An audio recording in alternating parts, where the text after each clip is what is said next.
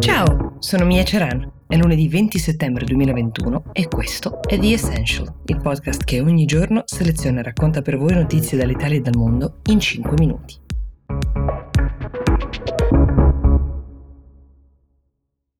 Francia e Australia hanno litigato seriamente, lo hanno fatto per una storia di sottomarini. Proviamo a spiegare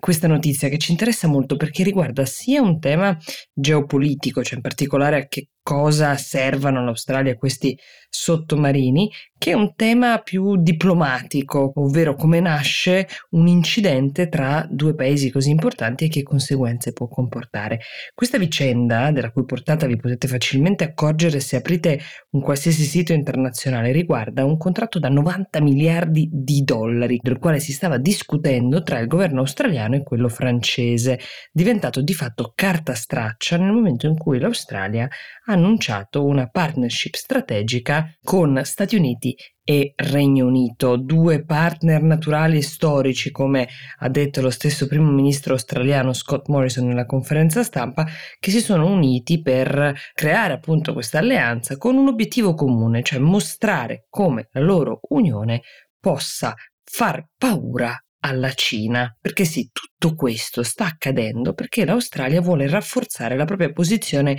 in un'area molto delicata, la cosiddetta regione dell'Indo-Pacifico, che è appunto quella compresa di fatto tra Cina e Australia, un'intenzione che passa anche dalla presenza di questi sottomarini molto potenti, eh, foraggiati da energia nucleare, strategicamente posizionati nel mare tra i due paesi. Mm, sono sottomarini talmente complessi da costruire dal punto di vista ingegneristico e tecnologico che vedranno la luce non prima del 2040, quindi una vera scommessa, perché non solo un paese che fa questo investimento deve puntare sul produttore e sul partner giusto, ragione dello scontro con la Francia, che a questo punto è stata considerata meno adatta tratta di Stati Uniti e Gran Bretagna, ma c'è anche da scommettere su quale sarà la situazione geopolitica tra vent'anni, quanto potente sarà la Cina e molti altri fattori. Torniamo al periodo in cui l'interlocutore preferito dell'Australia per questa scommessa era ancora la Francia. Questi sottomarini sarebbero stati disegnati in Francia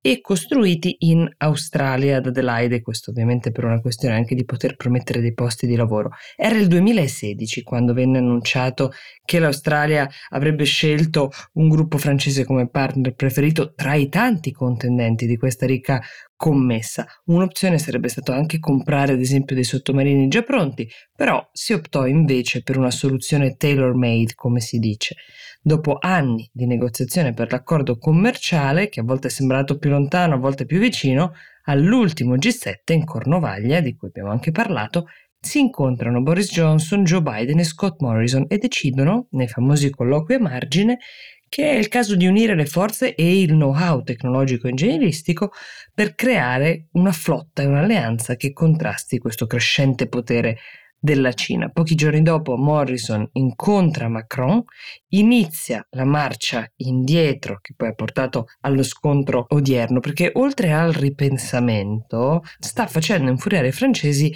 la potenziale malafede, perché pare, almeno così sostengono i francesi, che da quasi due anni ci fosse un dialogo sotto traccia, parallelo, aperto per delle altre soluzioni. Morrison nega che questo sia vero, soprattutto nega che ci fosse un dialogo ai tempi in cui il presidente degli Stati Uniti era Donald Trump, ma fatto sta che ad un certo punto, all'inizio di quest'anno, Morrison stesso ha creato un nuovo gabinetto di cui si è messo a capo per eh, occuparsi eh, solo di costruzioni navali, un gabinetto che ha valutato che il miglior modo di difendersi dalla Cina appunto fosse scegliere il patto con America e il Regno Unito. Ora però Scott Morrison a un altro paese da cui in qualche modo si deve difendere, che è la Francia.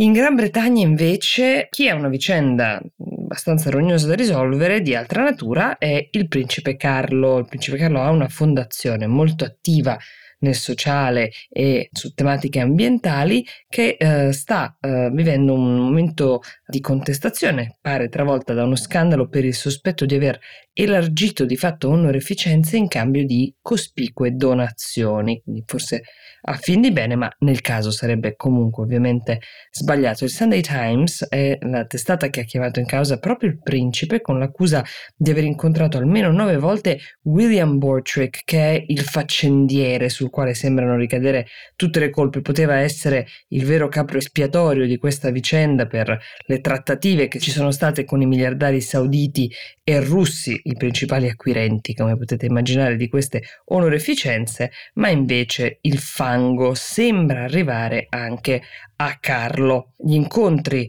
uh, di cui parla il Sunday Times riguardano delle cene, ma anche degli incontri in ambasciata, uh, all'ambasciata britannica di Riyadh e le donazioni sarebbero addirittura a sei cifre. Per ora Clarence House, che è l'ufficio del principe Carlo, non ha voluto commentare, quindi la posizione ufficiale resta che Carlo fosse all'oscuro di questa vicenda, pronto a dare il proprio sostegno ad un'indagine indipendente sulla fondazione. Staremo a vedere se si tratta di un inciampo, questa fondazione eh, che sicuramente si spende anche per tematiche molto importanti, o se lo scandalo monterà nei prossimi giorni. Io vi auguro un buon inizio settimana e vi do appuntamento domani con The Essential.